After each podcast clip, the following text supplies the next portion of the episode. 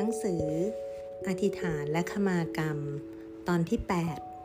8 บทที่ 10 อธิษฐานของผู้เขียน ผู้เขียนเน้นย้ำอีกครั้งว่า อธิษฐานเป็นคุณธรรมที่มีความหมายถึง การตั้งจิตปรารถนา มุ่งให้บรรลุสิ่งดีงาม ผู้ใดตั้งจิตปรารถนาให้ตนเข้าถึงสิ่งดีงามหากประพฤติเหตุให้ถูกตรงด้วยกายวาจาและใจ เมื่อใดที่กรรมให้ผล จิตย่อมเก็บบันทึกความดีงามไว้เป็นบารมี ซึ่งผู้เขียนมีประสบการณ์ตรง และประสงค์ที่จะบอกเล่าให้ผู้อ่านหนังสือเล่มนี้ได้ทราบ เพื่อใช้เป็นตัวอย่างในการตั้งจิตปรารถนาด้วยตัวของผู้อ่านเองดังนี้ 10.1 อธิษฐานปฏิบัติธรรมเต็มที่ เรื่องนี้เกิดขึ้นในครั้งที่ผู้เขียนได้ไปพิสูจน์สัจธรรมในพุทธศาสนา เมื่อปีพุทธศักราช 2518 ด้วยการอุทิศตนบวชเป็นภิกษุ ปฏิบัติธรรมอยู่กับท่านเจ้าคุณโชดก ท่านเจ้าคุณเป็นทั้งอุปชา และเป็นครูสอนกรรมฐานให้กับผู้เขียน ในวันแรกที่บวชเป็นภิกษุแล้วเสร็จ ผู้เขียนได้อธิษฐานไว้ว่า จะปฏิบัติธรรมเต็มที่ 30 วัน ได้แค่ไหนเอาแค่นั้น หลังจากที่อธิษฐานแล้วผู้เขียนได้รักษาสัจจะและเริ่มปฏิบัติธรรม ในวันแรกที่ได้บวชเป็นภิกษุปฏิบัติธรรมแบบพองหนอยุบหนอ วันละประมาณ 20 ชั่วโมง ขณะเดินใช้สายตามองไม่เกินสี่ย่างก้าวของเท้า งดการพูด การดู การอ่าน การฟังที่ไม่จำเป็น โดยใช้ความเพียร ใช้สัจจะ และการใช้อิทธิบาทสีเป็นเครื่องสนับสนุน จากการปฏิบัติธรรมอย่างอุกฤษเช่นนี้ทำให้จิตเข้าถึงความตั้งมั่นเป็นสมาธิสูงสุด ในวงเล็บอัปปนาสมาธิ หรือเรียกว่าสมาธิระดับฌานได้ภายในวันที่ 7 ของการปฏิบัติธรรม หลังจากนั้นได้นำจิตออกจากสมาธิสูงสุด ให้มาตั้งมั่นเป็นสมาธิอยู่ในระดับจวนแน่วแน่ในวงเล็บ อุปจารสมาธิ ปรากฏว่าความรู้สูงสุดในวงเล็บฌานที่ยังมีสภาวะเป็นโลกิยะ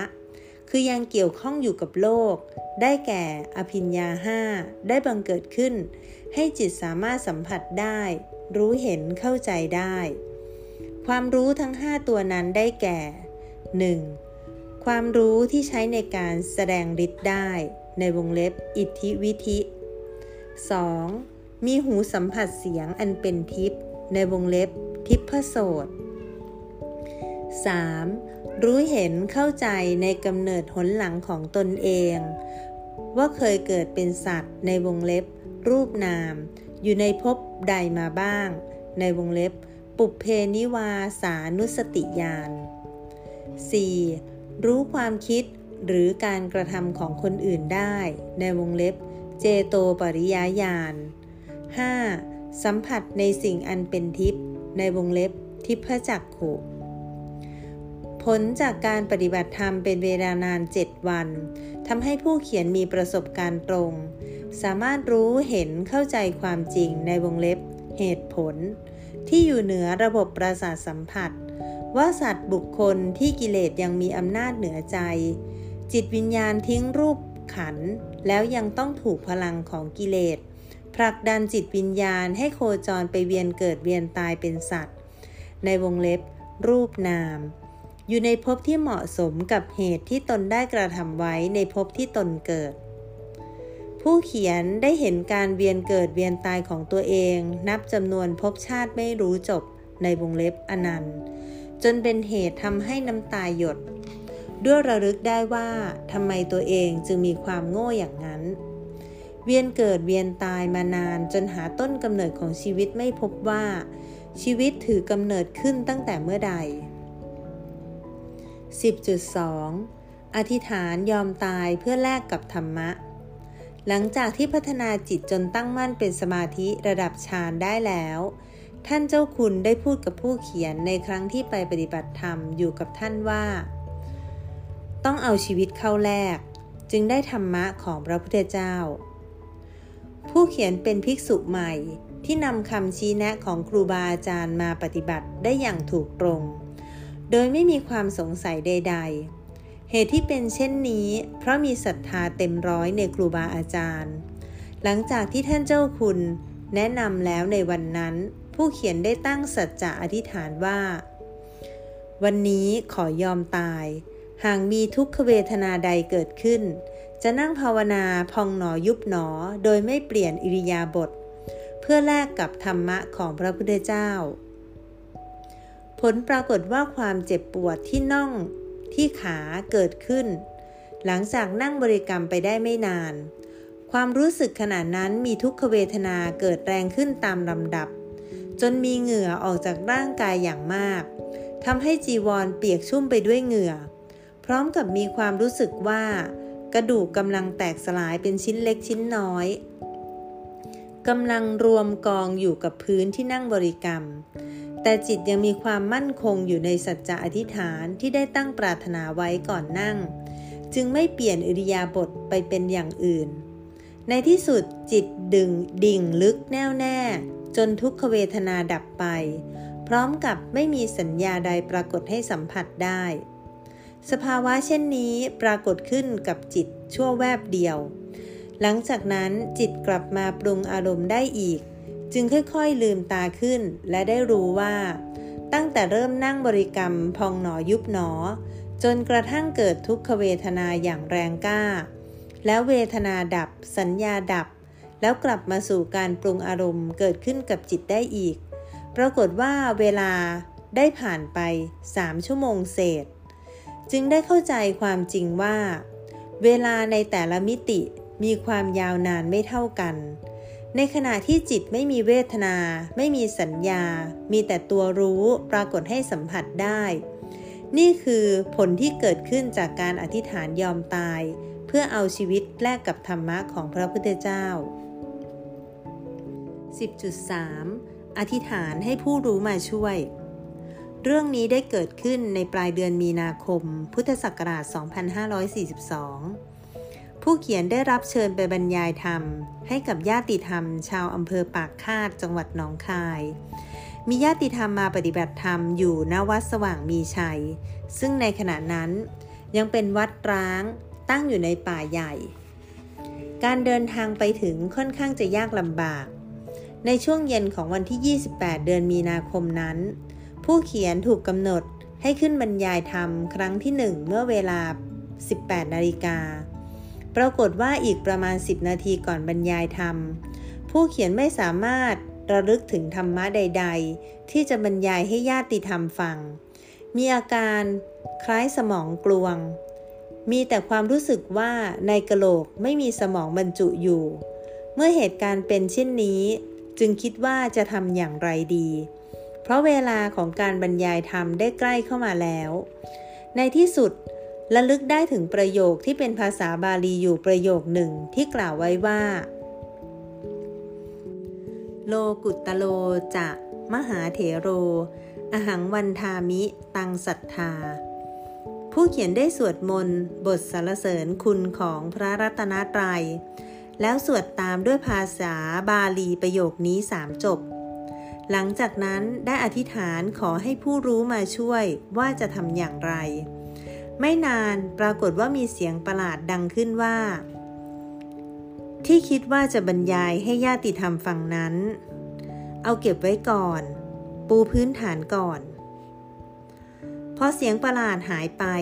สมองกลับมามีความระลึกในธรรมะได้เป็นปกติ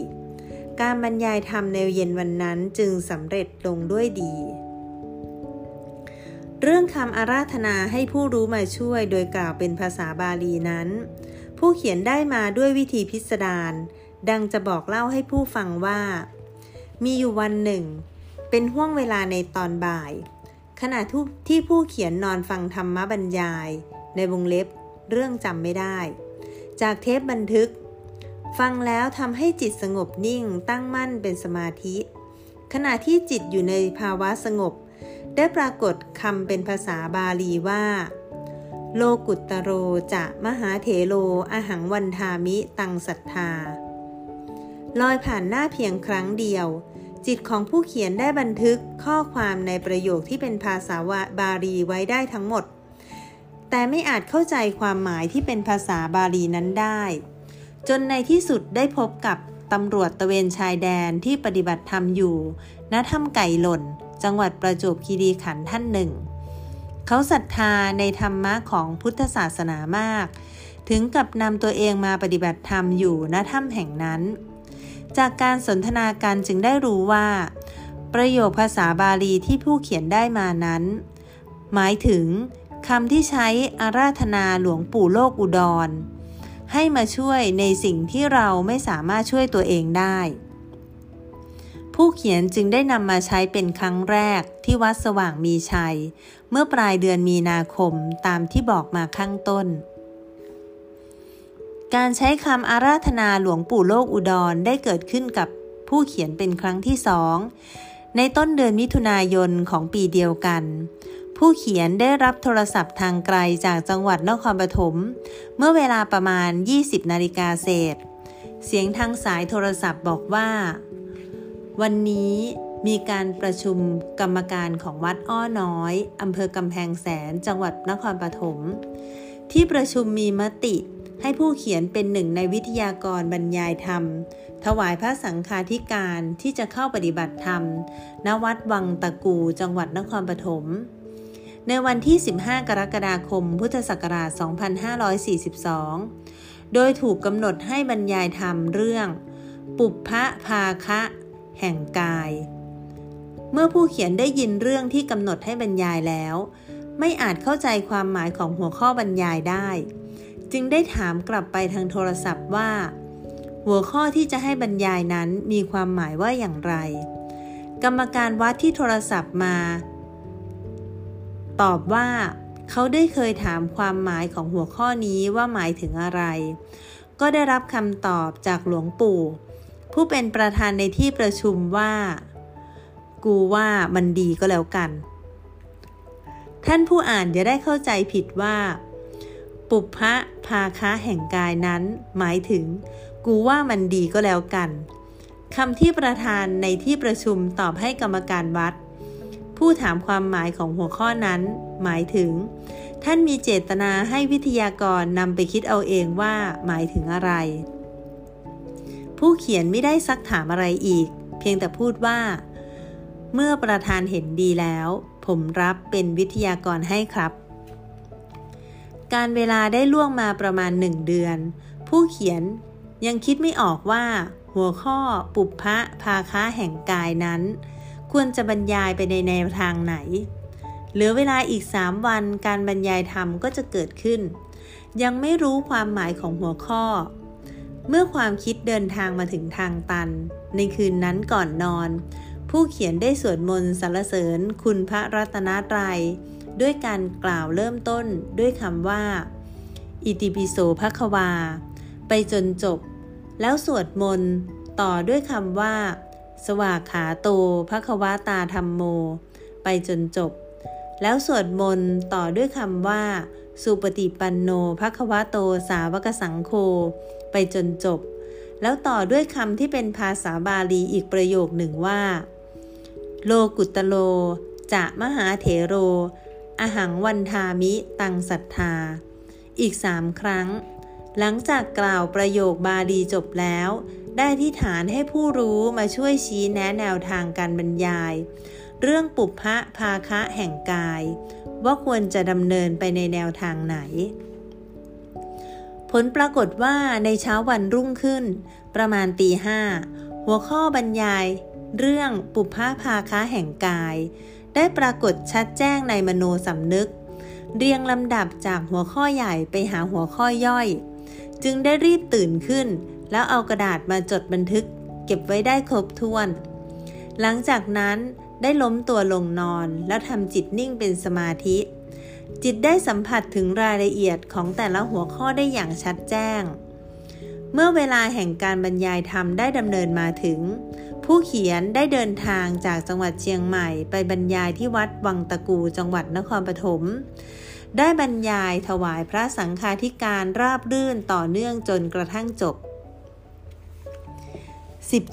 10.4 อธิษฐานมีเสียงดังเป็นปกติ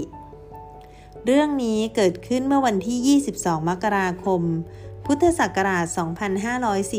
2545 ผู้เขียนได้รับทาบทามให้เดินทางไปบรรยายธรรม ที่บริษัทแฟรี่แลนด์จังหวัดนครสวรรค์ ในวันที่มีการบรรยาย ผู้เขียนได้เดินทางโดยรถยนต์จากจังหวัดเชียงใหม่ ไปยังจังหวัดนครสวรรค์ ต้องใช้เวลาในการเดินทางประมาณ 6 ชั่วโมง ในห่วงเวลานั้นผู้เขียนมีอาการเจ็บคอ เนื่องจากภายในลำคอติดเชื้อแบคทีเรีย ได้ไปหาหมอและรับยาแก้อักเสบมารับประทานซ้ำเป็นมื้อที่สองเมื่อปริมาณของยาที่กำหนดให้รับประทานหมดแล้ว อาการเจ็บคอยังไม่บรรเทา ด้วยเหตุที่ผู้เขียนมีเวลาพักผ่อนน้อยทำให้อาการอักเสบในลำคอกำเริบขึ้น ไม่มีเสียงพูดออกจากลำคอ ผู้เขียนเดินทางไปถึงบริษัทเวลา 17 นาฬิกาเศษ ได้มีผู้ใหญ่ท่านหนึ่งขอเข้าพบ แต่การพูดคุยเป็นไปด้วยความยากลำบาก เพราะเสียงไม่ออกจากลำคอ เขาเข้ามาสนทนาได้ไม่นานจึงได้ลาจากไป เมื่อเวลาแห่งการบรรยายธรรมมาถึงคือเวลาประมาณ 18นาฬิกามีคนมาเชิญไปห้องบรรยาย และได้พบกับผู้ที่รอฟังการบรรยายธรรม มานั่งคอยอยู่ก่อนแล้วประมาณ 500 คนเศษ ผู้เขียนนึกอยู่ว่า เสียงพูดไม่มีแล้วจะสื่อสารกับผู้ฟังได้อย่างไร ผู้เขียนได้ตั้งจิตอธิษฐานต่ออมนุษย์ที่อยู่ในบริเวณนั้นว่า ข้าพเจ้ากำลังจะทำความดี ด้วยการบรรยายธรรม ให้ผู้สนใจได้รับฟัง ขอสิ่งศักดิ์สิทธิ์ จงบันดาลให้ข้าพเจ้ามีเสียงดังเป็นปกติ เมื่อขึ้นไปนั่งอยู่ที่โต๊ะผู้บรรยายได้ไม่นาน ปรากฏว่ามีคนนำน้ำอุ่นสองแก้วใหญ่มาให้ ผู้เขียนจึงได้ดื่มน้ำลงลำคอ แล้วได้เริ่มบรรยายธรรม เสียงค่อยๆกลับมาดังเหมือนปกติ ได้ในช่วงเวลาไม่นาน ขณะบรรยายได้ดื่มน้ำอุ่นเป็นระยะระยะจนหมดทั้งสองแก้ว การบรรยายพร้อมทั้งตอบปัญหาให้กับญาติธรรม จึงจบลงด้วยดีเมื่อเวลาประมาณสามทุ่มเศษ